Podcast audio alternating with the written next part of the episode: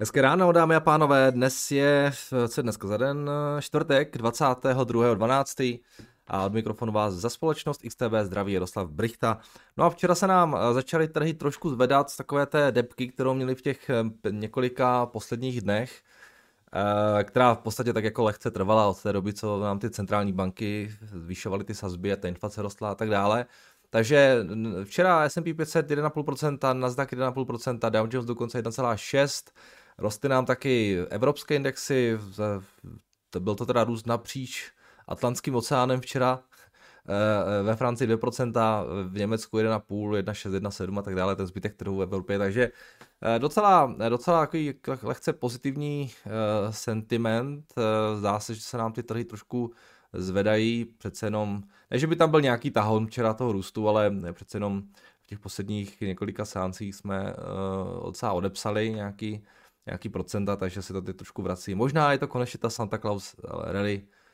Uh, Santa se smiloval nad náma, nad tím naším utrpením v tom letošním roce, aspoň jsme měli trošku hezké Vánoce, možná těžko říct. No a každopádně uh, včera zase až tak moc uh, jako fundamentů tam úplně nebylo, když se podíváme na ten, ten ekonomický kalendář, měli jsme tam, ta spotřebitelská důvěra v Americe, ta byla docela fajn, ta vystoupila na 108 bodů, čekalo se 101, takže možná tohle trošku pomohlo. Měli jsme tam výsledky CPI v Kanadě, které teda eh, rostlo uh, plus minus podle očekávání, ten medián byl na 5%, čekalo se 49%, takže my nezrychlení, ale tady jsme třeba zase u toho Common CPI klesali, takže ne, tady jsme vlastně rostli taky, takže spíše zrychlení proti koncenzu, ale, ale není nějak úplně asi dramatické. A, ale Kanada nikoho nezajímá, že to je, takže, eh, takže eh, jde hlavně o tu Ameriku. Asi tady v tomhle to mohly být dobré ty výsledky spotřebitelské důvěry a eh, prodej domů naopak dopadly trošku hůř, než se očekávalo, takže takové smíšené, smíšené čísla, ale ten trh to tak nějak jako vzal docela v pohodě. Když se podíváme na bondy, tak včera nám ty výnosy plus minus lehce klesly. Z těch 3,7 jsme na 3,64% v Americe, v Evropě se to taky trošku stabilizovalo, takže možná tohle taky trošku nějakým způsobem přispělo k tomu, že se ten sentiment na trzích o něco zvednul. Jinak, eh, jak jsem říkal, včera zase až tak moc fundamentu nebylo. Co mě zaujalo, tak byl tenhle ten grafík, co se byl včera na Bloombergu, eh, který zachycuje celkový objem dluhopisů, které jsou momentálně s negativním výnosem. Tohle byl strašně populární graf, možná ještě tak ten rok dva zpátky, kdy opravdu ty dluhopisy, které nesly uh, negativní výnos, uh, to znamená, eh, že jim investoři těm státům nebo těm emitentům platili za to privilegium, že si od nich mohli půjčit, tak v jednu chvíli dosahoval ten objem až nějakých 18 bilionů dolarů, což je skoro HDP Spojených států. A teď už je to prosím vás jenom, jenom nějakých 1,5 bilionů, takže takže tady byla docela, docela uh, jako dramatické snížení tady toho objemu, co samozřejmě souvisí s tím, že rostou ty sazby. Je to taková zajímavost jenom. Je to logické, že to tak výrazně kleslo. Ale to číslo v, někdy v tom roce 2021 těch 18 bilionů to, bilionů, to bylo fakt děsivé. Takže tohle je taková zajímavost. A potom, co ještě, tak včera večer nám reportoval ten Micron svá čísla za ten minulý kvartál. A dopadlo to špatně, tak jak se očekávalo, ty tržby se propadly o nějakých 47%, uh, EPS, respektive ta, ta ztráta byla nějakých 142 milionů, já tady mám teda tu adjusted ztrátu, tam byl koncenzus včera, myslím, že se díval nějakých 18 milionů, takže trošku horší na tržbách proti koncenzu, trochu horší na tom, na tom net income proti koncenzu, ale eh, víceméně se do toho koncenzu, který už, byl, už tak byl nastavený, negativně trefili.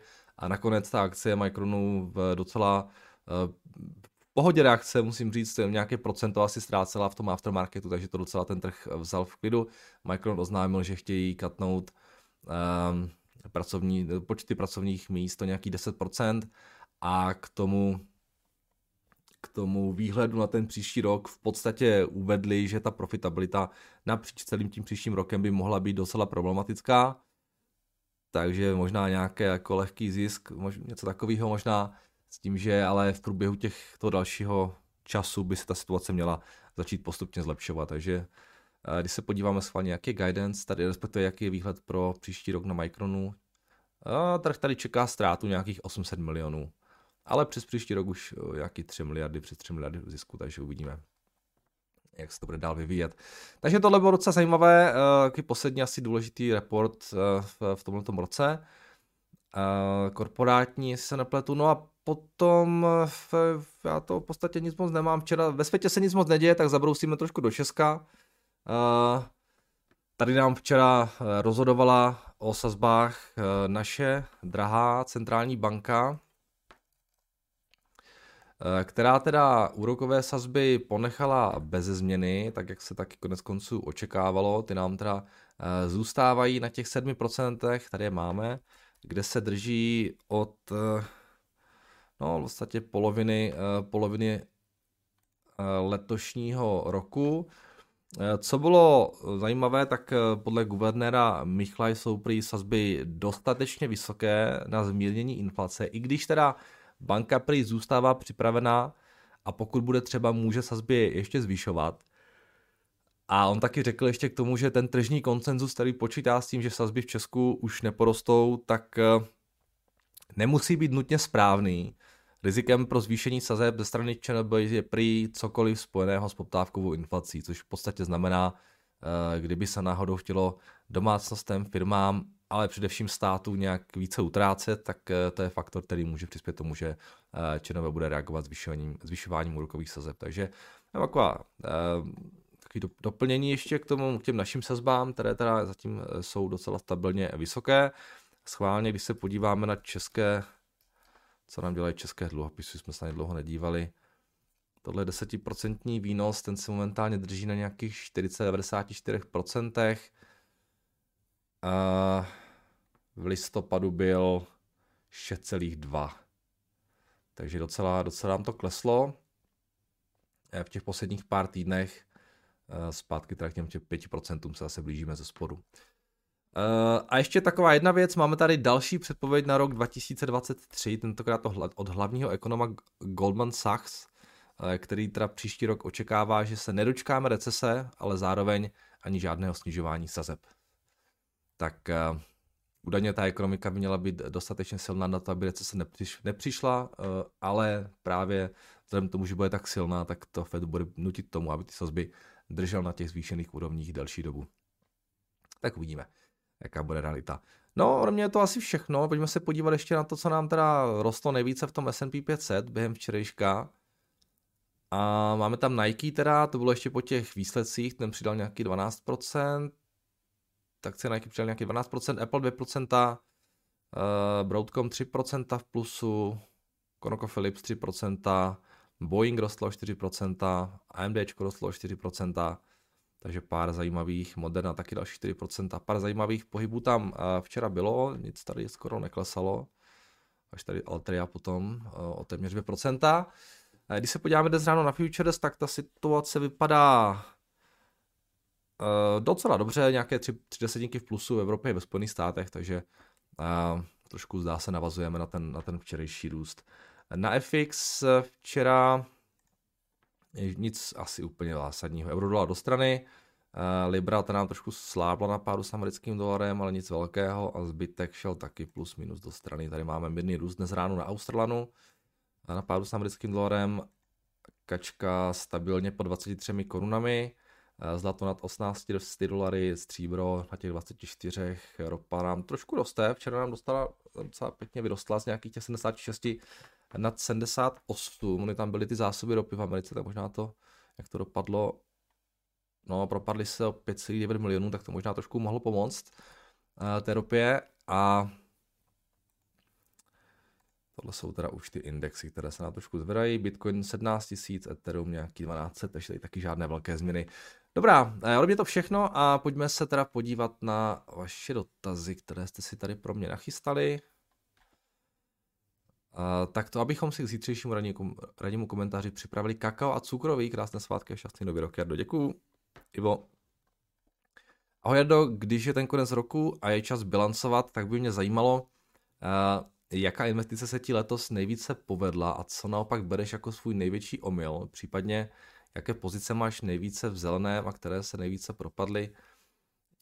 Um, uh, jako přemýšlím, na největší omyl, já, já, já, já bych neřekl, že mám nějaký největší omyl, já jsem, jako musím říct, že, musím říct, že uh,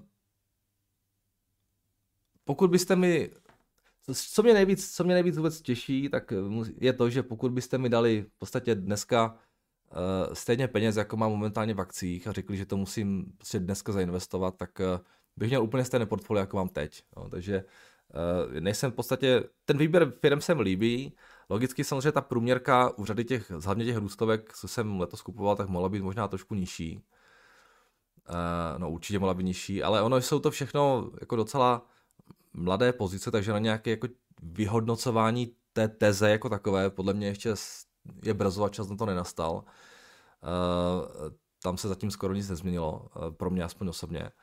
Uh, bude to chtít ještě určitě pár let na nějaké vyhodnocování.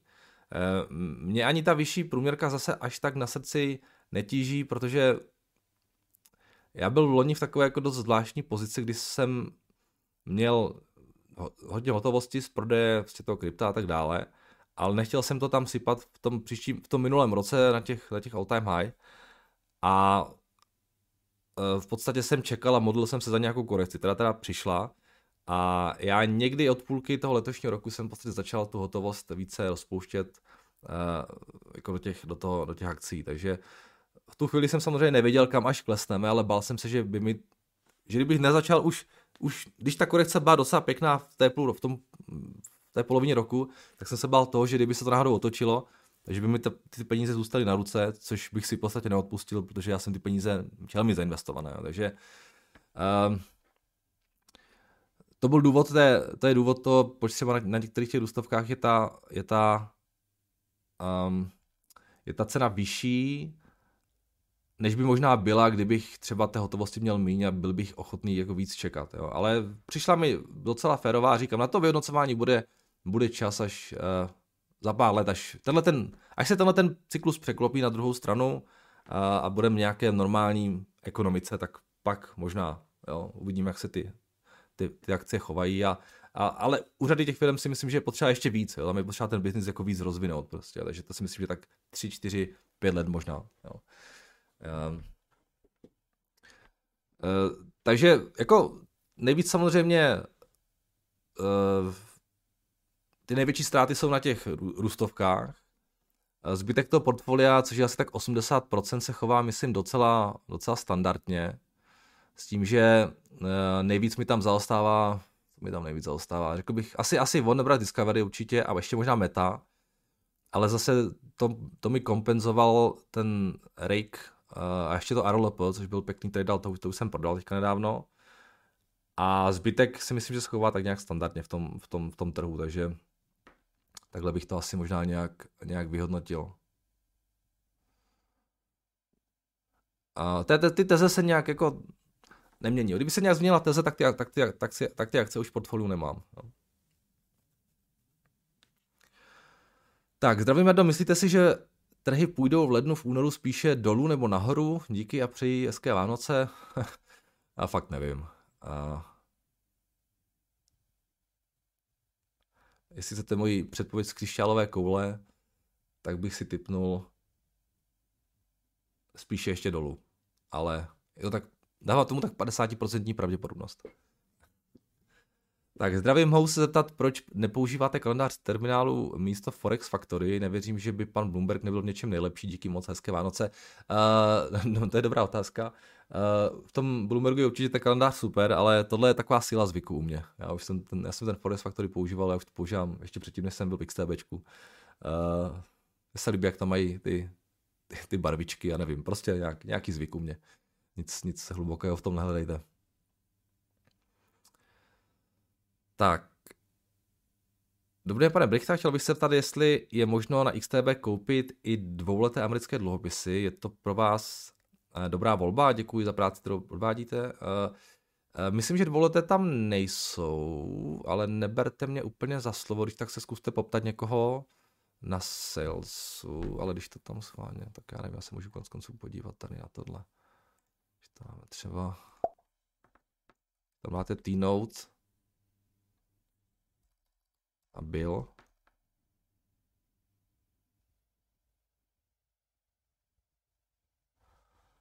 Co je tohle? Ne, to je nějaká firma asi, ale nevím.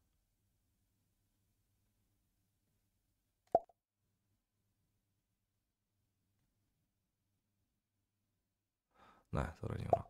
Um, myslím si, že ne, ale když tak neberte mě za slovo, zkuste se zeptat, napište na sales XTB, nebo se podívejte na stránky XTB, ten, ten více produktů. Uh, čau, na jediné LP, uh, eh, co vlastní, mi píše apka, že bude discontinued. Uh, nevíš, co jich k tomu mohlo vést? Uh, to, že ti někdo zavede v podstatě přísnou daň, by asi nemalo znamenat, že ti broker zruší možnost obchodovat tu akci, nebo ne. No, asi ne, ale ono je to tak trošku jako, trošku takový oser, řekl bych, pro spoustu brokerů, protože uh,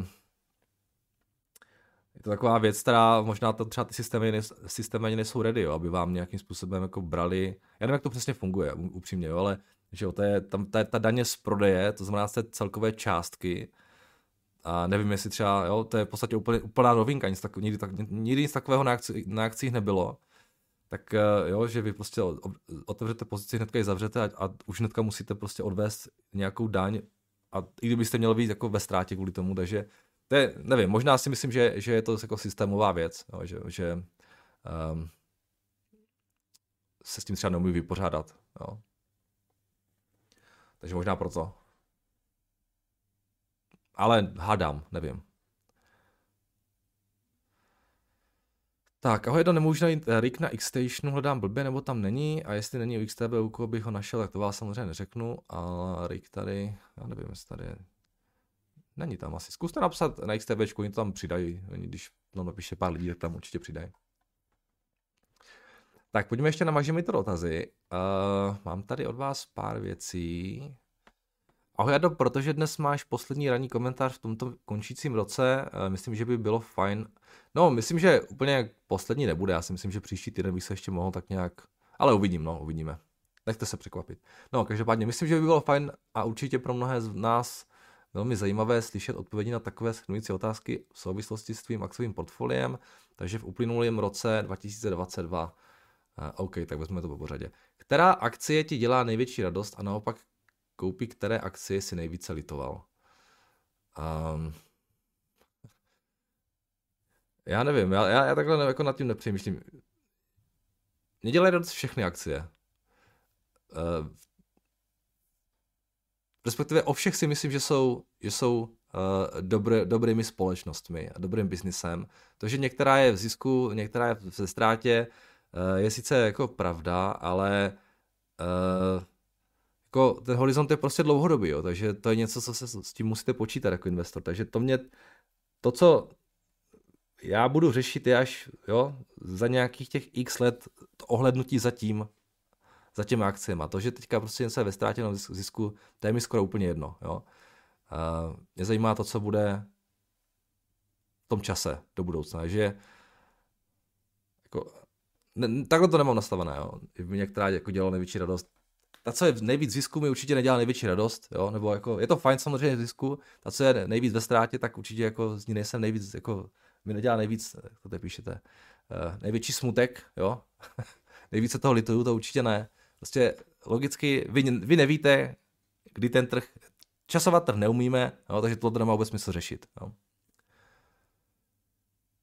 Eh, kterou akci bys rád ještě dokupoval na současných cenách, ale nerodíš tak, nebo nerodí, píšete tady, nerodíš tak kvůli vysoké koncentraci, si prostě nechci kvůli vysoké koncentraci. OK. Uh, Google, možná to je asi jediná, kterou, kterou se mi úplně nechce dokupovat, i kdyby nějak výrazně klesala. Uh, ale zase, no proč? No, no protože všechno ostatní, jako... Uh, no protože ale tam mám prostě jiné koně, jo. Uh, no možná, já nevím, no také otázky. Samozřejmě i ten Google by klesl nějak výrazně, tak by asi ho vzal. Ne, zase, jo, těžko se nám to odpovídá, nevím. Jo, uh, jde o to, která klesá, kde jsou ty ostatní ceny, jo, nedá se na to úplně snadno odpovědět. Kterou koupenou akci pokládáš za nejrizikovější? Kterou, no, tak to jsou určitě moonshoty, tak to bude určitě to, ten tail, to bude Amros. Um, tam ještě mám. ten Shield Therapeutics samozřejmě ještě. Jo, to jsou takové jo, malé části portfolia, které jsou v podstatě, tam je velká šance, velká pravděpodobnost, že to, že to bude úplně na nulu. Jo. Takže to jsou určitě nejrizikovější. Co si myslíš, že si udělal dobře a co naopak špatně v souvislosti s investováním? Oh, já nevím. Zeptejte se mě za pět let. A kolik procent minusu si celkově na akciovém portfoliu, dovolil jsem si předpokládat, že si plusu, kolik celkově minusu, já myslím, že jsem na tom hůř než S&P 500 a líp než Nasdaq, takže bych typu tak 25 minus od toho píku v letošním roce. A pokud bys měl srovnat letos, uh, pokud bys měl porovnat letos s předchozími roky, asi odkud, odkdy investuješ, jak moc špatný byl tenhle ten rok, um, jako, jak moc špatný, no to je taková zase, jo, to je taková otázka. Víte, já jsem takové jako situaci, kdy já si sice nějakých třeba 25% mínusu, ale jsem, jako moje portfolio je jako nominálně, ta absolutní hodnota je nejvyšší v historii, jo. Jako díky tomu, že jsem právě jako z toho krypta tam rozpouštěl ty prachy do toho, do toho akciového portfolia, jo. takže já zase jako bavíme se o tom, aby jsme dokonali čas, dokonale časovali trh, tak to určitě neumím, jo, ale musím říct, že jsem docela spokojený s tím rozhodnutím jako zbavovat se toho krypta, přesovat se do těch akcí. Jo. Samozřejmě, že kdybych, kdybych to všechno to hotovo zdržel až do dneška, jo, a teď začal investovat, tak je to skvělé, jo, ale to prostě jsem nemohl vědět. Jo. Takže já jsem, já jsem celkově, musím říct zatím, docela spokojený s tím, jak si vedu. Jo. A to, že jsou některé roky horší, některé jsou lepší, to je prostě to je součást hry. Jo. Takže asi tak, tak snad jsem vám nějak odpověděl, když na, to, na, na nějaké otázky fakt se mi odpovídá blbě, no. Která mi dělá největší radost a která, které, to, které nejvíce lituju. Musím říct, že fakt jako není nic, čeho bych litoval, což mi asi dělá největší radost. Jo. Myslím, že vždycky jsem tomu přistupoval jako risk reward. Jo. Uvědomuji si rizika. Čeho bych, co, čeho bych litoval by bylo, kdybych třeba něco nepochopil nebo něco špatně odhadnul ve smyslu, uh, toho rizika, které tam bylo, o kterém jsem původně nevěděl. Jo. Takže asi tak.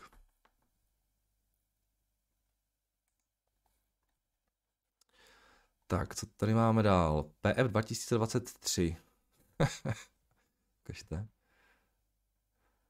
Následuje, následuje ekonomické spravodajství, upozorňuji ale, že záběry na některé grafy jsou drastické. OK, díky. To je docela dobrý. Tak, zdravím Jardo, zkusím češtině. Chtěl bych se zeptat na tvůj názor na společnost Vale SA. Jedná se o brazilskou těžařskou společnost, která ale operuje i v jiných státech. Vale je jedním z největších producentů železné rudy a niklu na světě, těží, těží dále mangan a měď. Co se týče železné rudy, tak společnost operuje v Brazílii, Ománu a v Číně. Nikl zase těží v Brazílii, Kanadě, a Indonésii. Indonésie však patří mezi největší světová naleziště a momentální vláda se staví pozitivně k investicím do této části ekonomiky. O společnosti se zajímám hlavně kvůli niklu, jehož největším vývozcem bylo a myslím, že dokonce stále ještě Rusko.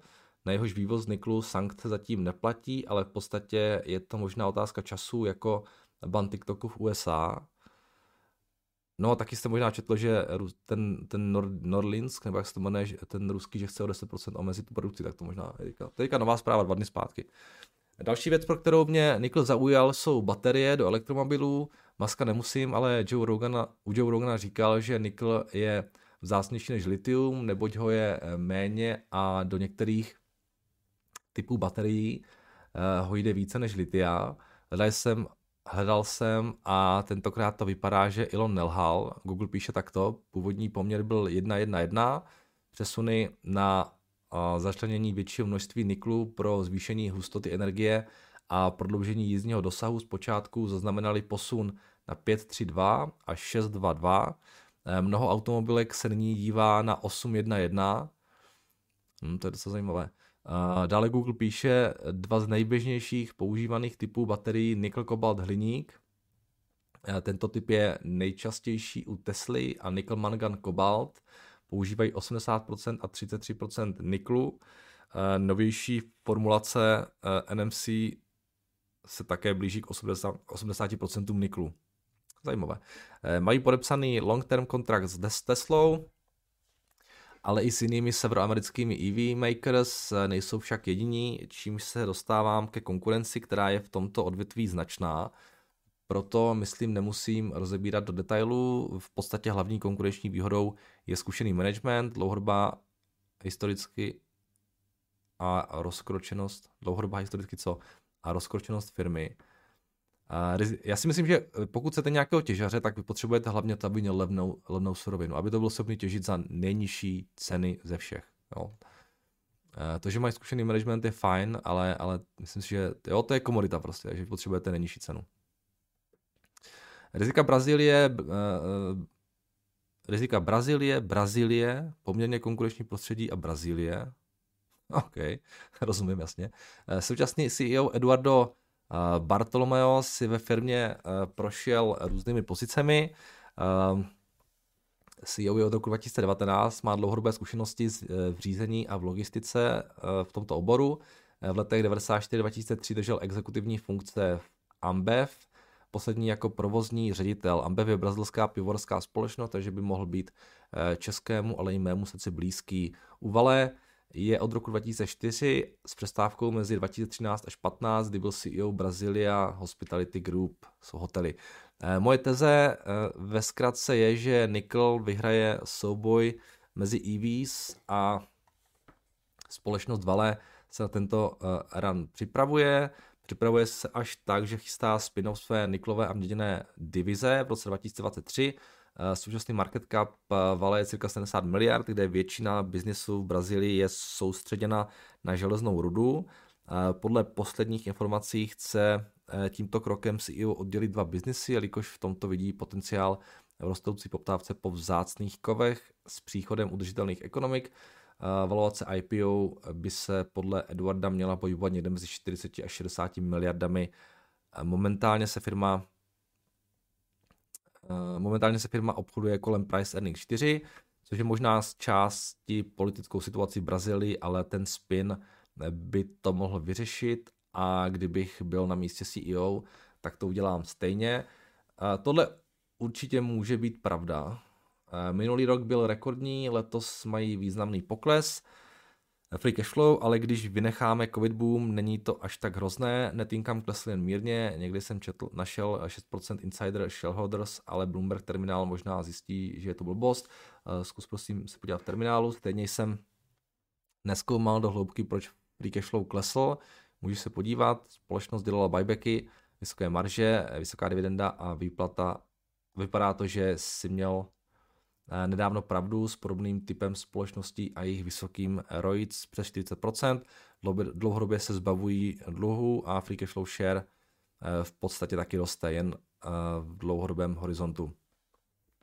Momentálně mám jen pár akcí jako skin in the game, ale přemýšlím nad větší pozicí kvůli spinu, ale taky se mi líbí jako long play, můžeš se na ně mrknout, já jsem plánu napsat víc, ok, dobré, podíváme se.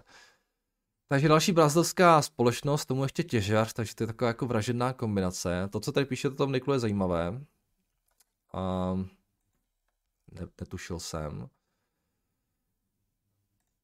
Uh, ta nízká valuace určitě souvisí s tím, že to je Brazílie. Ten spin může být docela dobrý nápad, té Niklové divize, že tím by mohl trošku odemčit nějakou vyšší, vyšší multiple. Takže to by mohla být taková jako populární, populární uh, akcie mezi investory, kteří chtějí trošku spekulovat na to EVčko. Uh, teďka otázka, kolik toho prodávají. Respektive, jestli to vlastně... No, nevím, nevím, jaké jsou ty detaily toho spinu. 26 miliard uh, net income.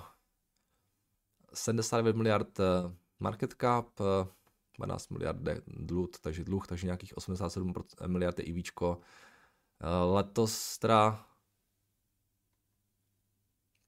respektive no, na ten, na ten pří, to už je to za náma, no, ale příští rok tam Bloomberg vidí nějaký 10 miliard net income, takže tady už to, ten multiple bude teda výrazně vyšší. Teďka samozřejmě otázka, proč, jestli tam je, jo, takže ten multiple taky je, taky tam ta Brazílie a druhá je taky to, že eh, na ten příští rok ten zisk má výrazně klesnout. Takže už se bavím o nějakém sedminásobku. A nevím, proč měli tak vysoké, tak vysoké zisky a teďka se to má tak snižovat. Možná nějaká, nějaké to zpomalení ekonomiky, možná nějaký ten boom v těch IVčkách, těžko říct. Co zajímavé, teda musím říct. Je strašně úspěšný ten rok 2021.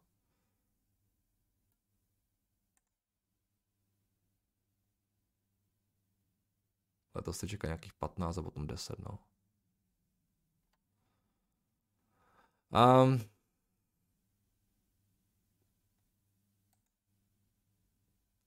protože ten propad toho, toho zisku má být v podstatě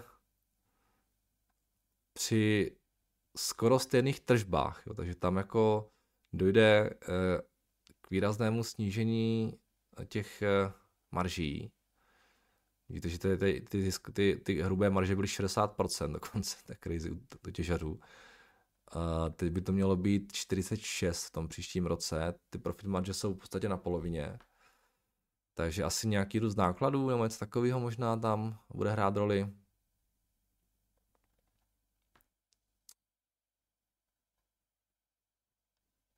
No, kombinace kombinace nižších tržeb, možná nějakou růstu nákladů, těžko říct, nevím, nevím, co tam, nevím, co tam jde v té společnosti.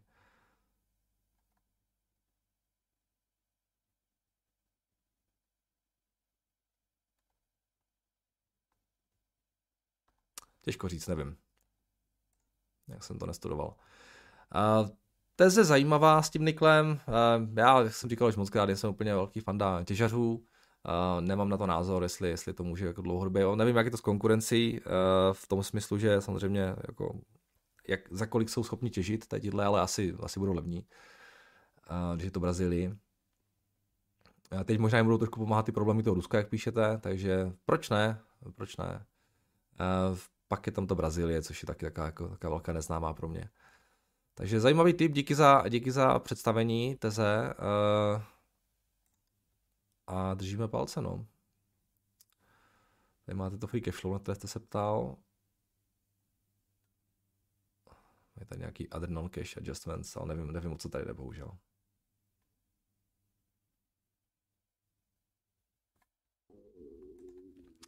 Ještě jste se ptal na to, na to kdo to drží, tak se můžeme podívat.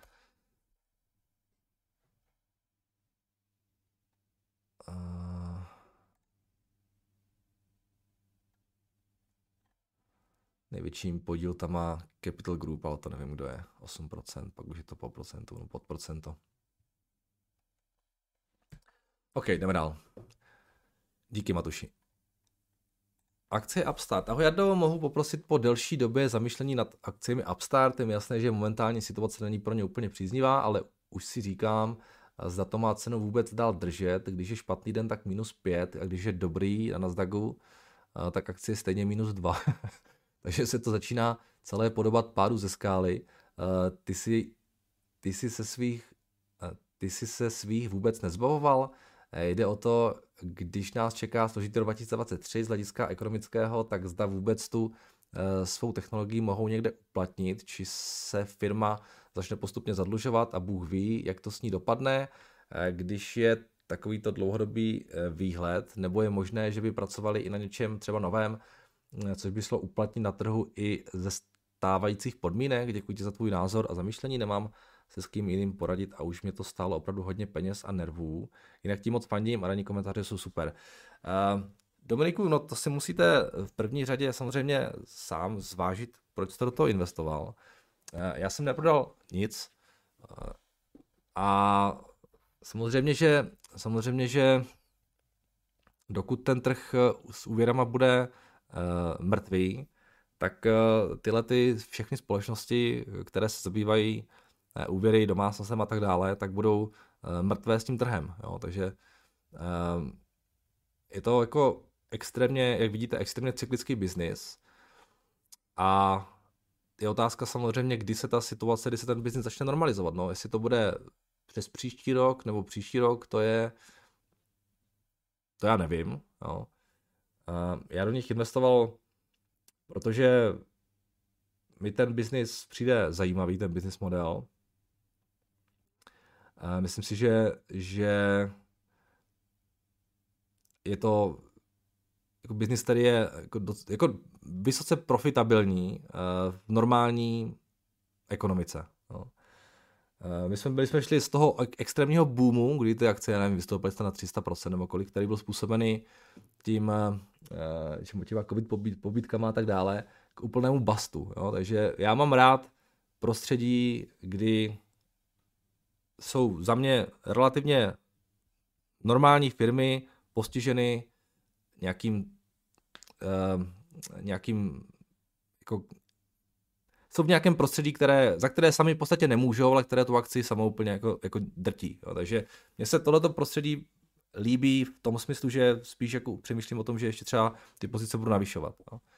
Ale jak to bude dlouho trvat, to já nevím. Jo. Prostě já mám horizont dlouhodobý, já si prostě počkám, až ta ekonomika se normalizuje a pak to budu vyhodnocovat tu investici. Jo. Zatím jako eh, podle mě je to všechno o, tom, o té ekonomice jako takové, o tom business modelu, tam já jako žádný problém nevidím a tam jako nějak svůj názor neměním, takže v podstatě eh, to vysedím, tu pozici. Ale, ale to je moje, jo, já tam to mám momentálně kolik, mám 3,5% portfolia uh,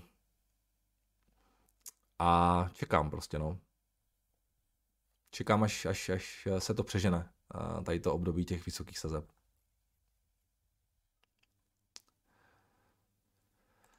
Tak a poslední tady máme Dobré ráno Jardo, rád bych se vás zeptal na názor na banku Nová Ljublenská banka. Jedná se o největší banku ve Slovinsku, působí také na Balkáně, Srbsko, uh, Bosna, Hercegovina, Černá hora a tak dále. V roce 2013 byla znárodněna, sanována a pak znovu zprivatizována. V roce 2020 udělala akvizici ještě to přečtu, komerciálna banka v Srbsku, čím zvýšila podíl na tamním trhu.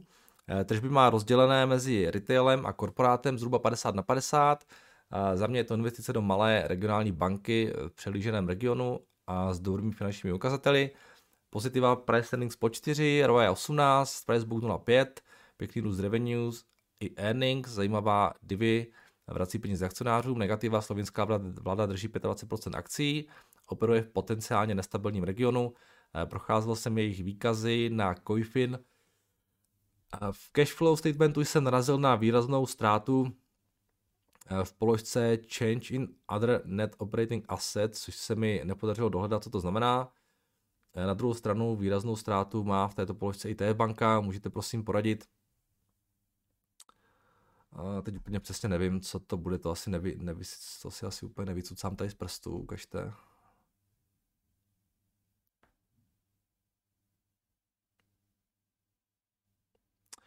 Changing other net operating assets. Jak je ten ticker? Nebylo. Tady nemám. Nová. Tady to mám.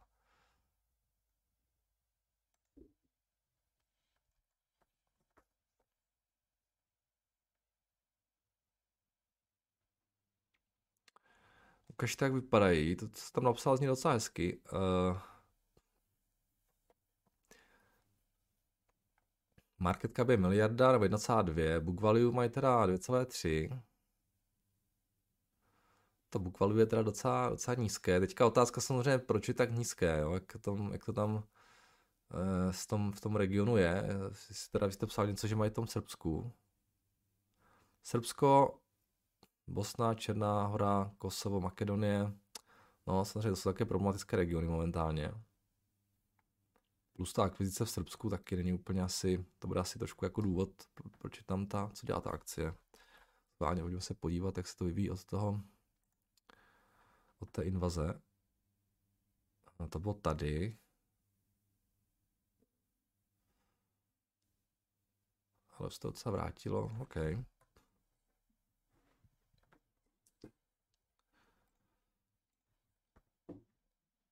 260 eh, milionů net income, to vypadá hezky.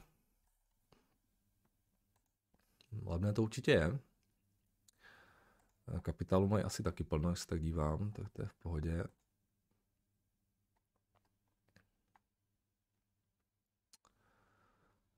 Roje tady má nějakých 11. to dáme kvartálně, tak ten poslední kvartál je 18, to je nějaký pěkný. Historicky, nevím, jak moc historicky můžeme, historicky to nebylo tak, tak, tak vysoký, ale zase otázka, jak moc, no nevím, jak to tam proběhlo s, tím, s tím znárodněním a potom s tím opětovným prodejem, těžko říct. paní to vypadá pěkně. Levné to určitě je, tam jako asi netřeba cokoliv, cokoliv řešit, levné to je rozhodně. A výhled vypadá taky docela asi dobře, že by mohli dělat plus minus ta čísla, co dělali uh, letos. Něco do těch 300 milionů. Takže to je docela pěkná cena, no, zajímavý, zajímavý. Já vím, že to, tohle jsem už někde viděl na to, myslím, že jsem na to tady už někdo ptal, na tu, na tu Ljubljanskou banku. Um, to vypadá docela, docela zajímavě, no. Ještě to cashflow.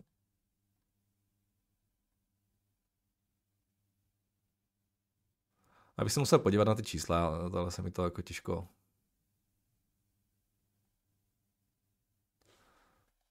A ne, třeba jenom nějaký... Ještě...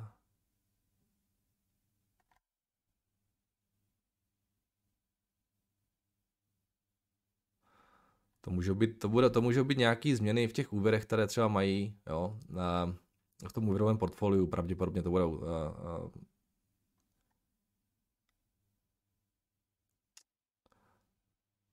A to může být nějaké, nějaké jo, že třeba měli nějaké půjčky, ty prodávali, nebo nějaké uh, nakupovali.